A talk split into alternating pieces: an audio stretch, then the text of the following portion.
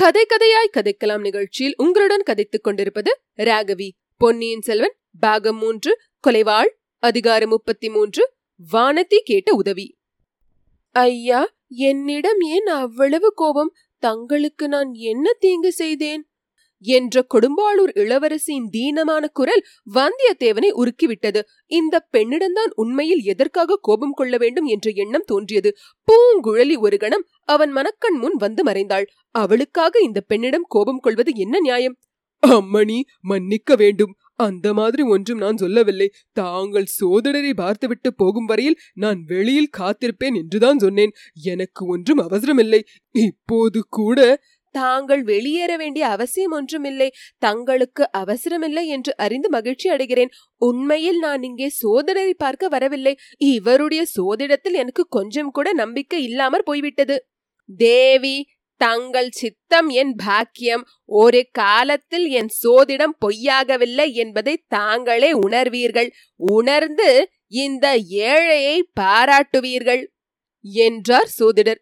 அப்போது பார்த்து கொள்ளலாம் என்று வானதி கூறிவிட்டு வந்தியத்தேவனை பார்த்து, ஐயா, நான் தங்களை பார்க்கத்தான் இங்கே வந்தேன். வழியில் தாங்கள் குதிரை மீது சென்றதை பார்த்தேன். நின்று விசாரிப்பீர்கள் என்று நினைத்தேன். பாராமுகமாக போய்விட்டீர்கள். அதை பற்றி நான் அதிகமாக ஆச்சரியப்படவில்லை. இந்த அனாதை பெண்ணிடம் அவ்வளவு அக்கறை எதற்காக இருக்க வேண்டும் என்றாள். வந்தியத்தேவனுடைய கண்ணில் கண்ணீர் வந்துவிடும் போலிருந்தது. தேவி, இது என்ன வார்த்தை? கொடும்பாளூர் பராந்தக சிறிய வேளாரின் செல்வ புதல்வி, தென்திசை சேனாதிபதி பூதி விக்ரமகேசரியின் வளர்ப்பு குமாரி, பழையாறை இளைய பிராட்டின் அந்தரங்கத்துக்கு உகந்த தோழி, இத்தகைய தங்களை அனாதை பெண் என்று யார் ஒப்புக்கொள்வார்கள்? பாதையில் நின்று விசாரிப்பது மரியாதை குறைவாயிருக்கும் என்று வந்துவிட்டேன்.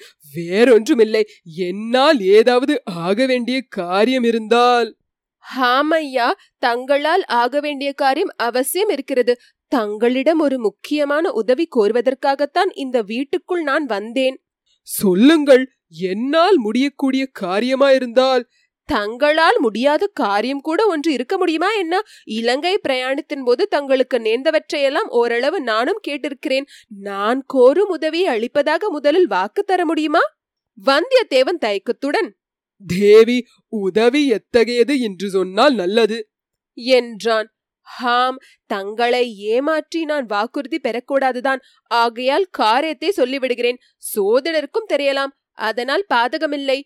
நான் புத்த தர்மத்தை மேற்கொண்டு பிக்ஷுனி ஆகிவிடுகிறது என்று தீர்மானித்திருக்கிறேன். என்ன என்ன இது? என்ன வார்த்தை? கூடவே கூடாது. உலகம் பொறுக்காது. நடவாத காரியம். இவ்வாறெல்லாம் சோதிடரும் வந்தியத்தேவனும் மாற்றி மாற்றி சொன்னதை கேட்டு கொண்டிருந்து விட்டு வானதி, ஆம், புத்த சந்நியாசி ஆவதென்று முடிவு செய்துவிட்டேன். அதிலேன் உங்களுக்கு அவ்வளவு ஆட்சேபம்? தவறு என்ன?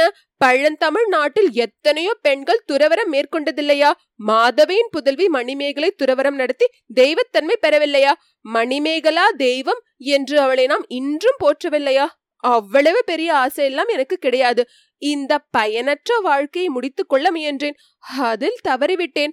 கடவுளுடைய விருப்பம் நான் உயிரோடு இன்னும் சில காலம் இருக்க வேண்டும் என்பது போலும். அப்படி இருக்கக்கூடிய காலத்தை புத்த மடம் ஒன்றில் சேர்ந்து ஜீவகாருண்ய தொண்டு புரிந்து கழிக்க விரும்புகிறேன்.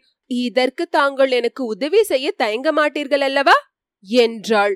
வந்தியத்தேவன் மனத்தில் ஒரு சிறிய சந்தேகம் உதித்தது. அது அவனை திடுக்கிட செய்தது. தேவி, தங்கள் தீர்மானம் நியாயமன்று.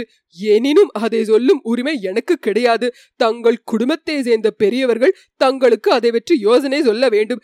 தங்கள் பெரிய தந்தை சேனாதிபதி பூதி விக்ரமகேசரி கூடிய சீக்கிரம் திரும்பி வர போகிறார் என்று தெரிகிறது. ஐயா, நான் யாருக்காகவும் காத்திருக்க போவதில்லை. யாருடைய யோசனையும் கேட்க போவதில்லை. தீர்மானமாக முடிவு செய்துவிட்டேன்.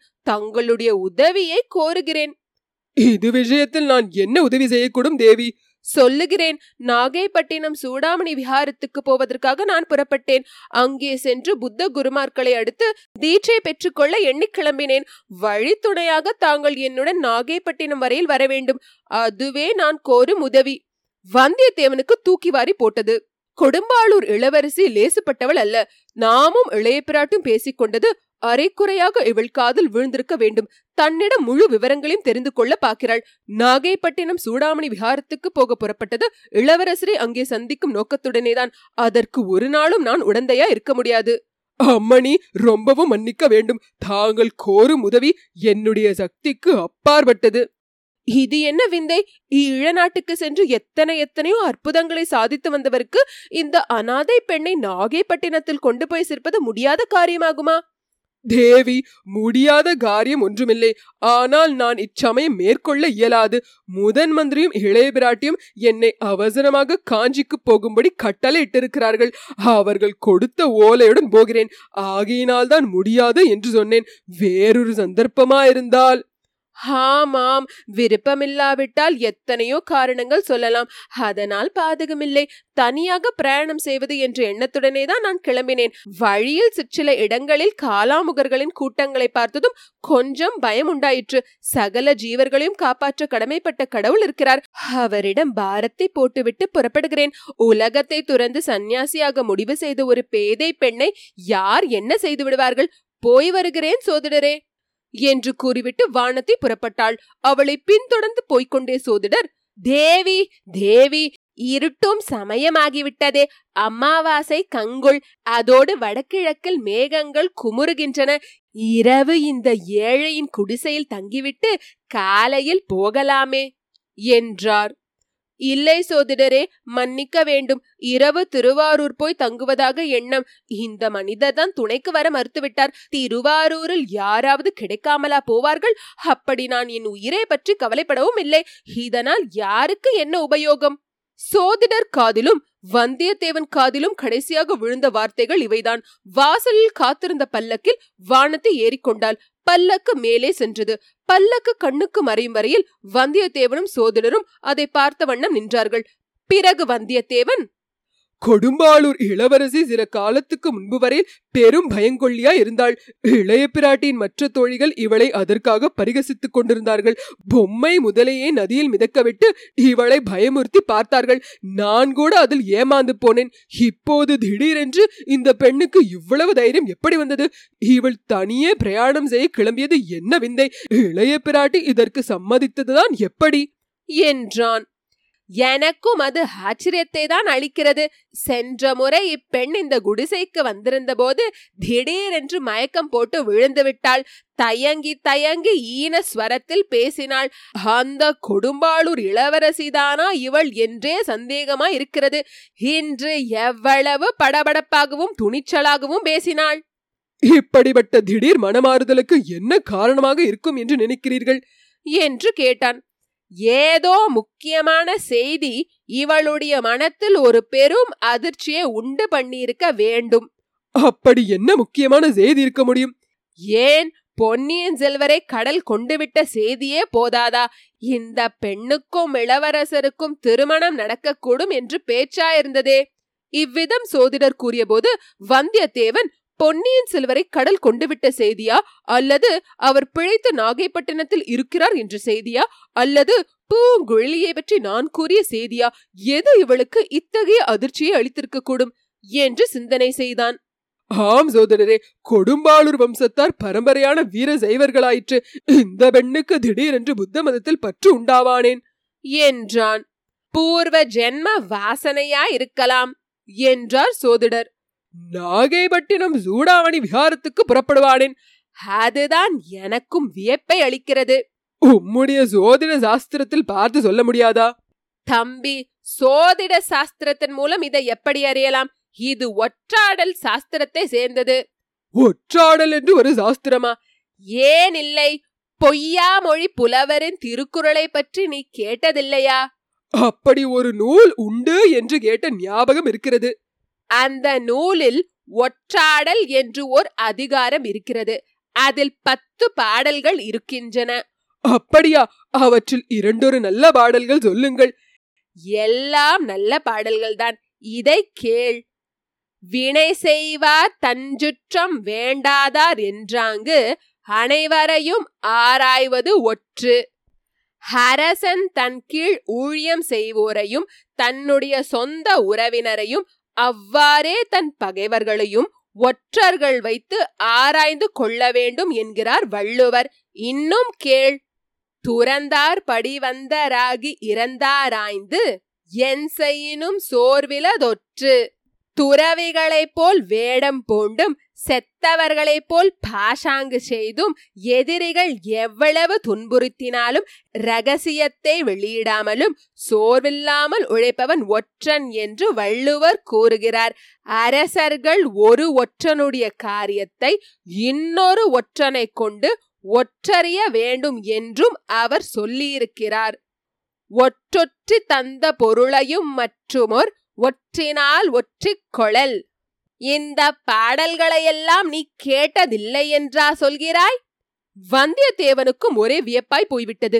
இனி அவகாசம் கிடைத்ததும் திருக்குறளை படித்துவிட்டுத்தான் வேறு காரியம் பார்ப்பது என்று தீர்மானித்துக் கொண்டான். 1000 ஆண்டுகளுக்கு முன்னால் இப்படியெல்லாம் ராஜரீக முறைகளை பற்றி எழுதியவர் எத்தகைய அறிவாளியா இருக்க வேண்டும்? இன்னும் சற்று பேசிக் கொண்டிருந்துவிட்டு வந்தியத்தேவன் புறப்பட்டான்.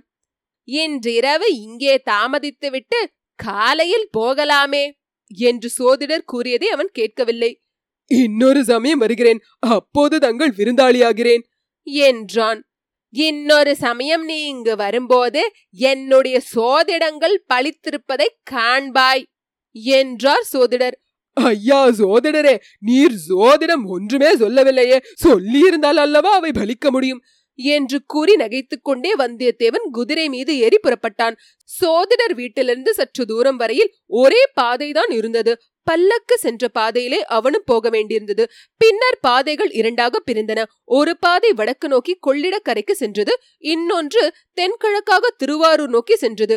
திருவாரூர் சாலையில் வெகு தூரத்தில் பல்லக்கு போய்கொண்டிருப்பதை வந்தியத்தேவன் பார்த்தான். ஒரு கணம் அவனுடைய உள்ளம் தத்தளித்தது.